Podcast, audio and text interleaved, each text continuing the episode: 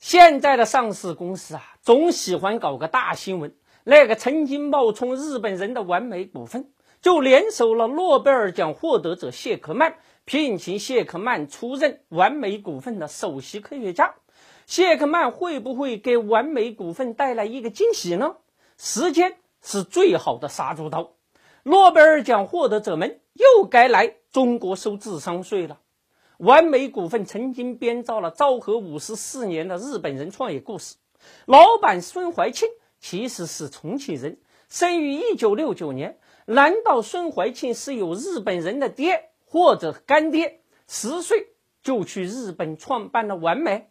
现在完美聘请了谢克曼担任首席科学家，说是要在人体皮肤、细胞蛋白运输研究等方面合作。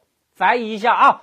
就是完美想打着谢克曼诺奖获得者的旗号搞护肤品研发，完美一年的广告费是三点九亿，研发费用不到三千四百万，能给谢克曼这个首席科学家多少研发经费呢？谢克曼是二零一三年货真价实的诺贝尔生理学或医学奖获得者。不过啊，这位老爷子人家来中国就是收智商税的。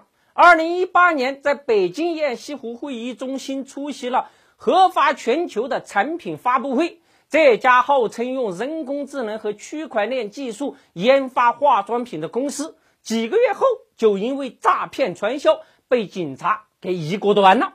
谢克曼除了给传销公司站台，还出任微商卡维达的科学顾问。卡威达属于那种女人想要啥都能生产的。万能型微商，现在连上市公司都在用诺贝尔奖获得者玩套路，那我们散户怎么办呢？我们德林社在深圳召开了一场线下思想会，邀请到了掌管百亿资金规模的大佬来为我们讲解关于这个 A 股的投资机会以及规避风险。他们说的上半场的机会和风险都已经验证，想知道下半场的投资机会吗？你只要扫描下方二维码，或者是通过德林社微信公众账号以及尺度 APP，就可以聆听我们深圳思想会大咖们的智慧分享。也许他们说的下半部分的机会，你就能抓住哦。诺贝尔科学类的奖项获得者呀，肯定是为人类做出了卓越贡献的科学家们。好学的中国人总是希望诺奖获得者能够来中国传授他们的真经。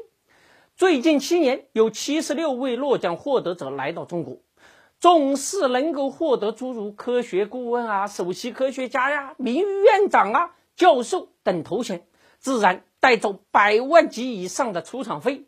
这些诺奖获得者真正给中国的经济、科学等方面带来多少变化呢？天知道，但是收智商税那是真真切切的。除了像谢克曼那样啊，不断为骗子公司微商站台以外啊，比如比谢克曼年轻的麻省大学医学院教授梅洛，哎，人家早在二零一一年就在广东获得了八千五百万的科研资助。梅洛获得政府资助外呀。对中国走线那是很感兴趣啊！在权健倒闭的前夜，梅洛接受了天狮集团的顾问聘书。大家还记得那个基因编辑婴儿的瀚海基因公司吧？梅洛就是瀚海基因的科学顾问。其实啊，除了谢克曼、梅洛这一类的生理医学科学家，还有很多经济学、物理学等方面的诺奖获得者。都喜欢到中国来捞金，在他们眼中，飞速发展的中国，那就是马可波罗笔下遍地黄金的东方热土。只要在台上讲几句水的不能再水的废话，就能大把的银子到手。现在好了，一年一度的诺贝尔奖已经名花有主了。那些诺奖千客们呢，正在忙着张罗新锐们进入中国。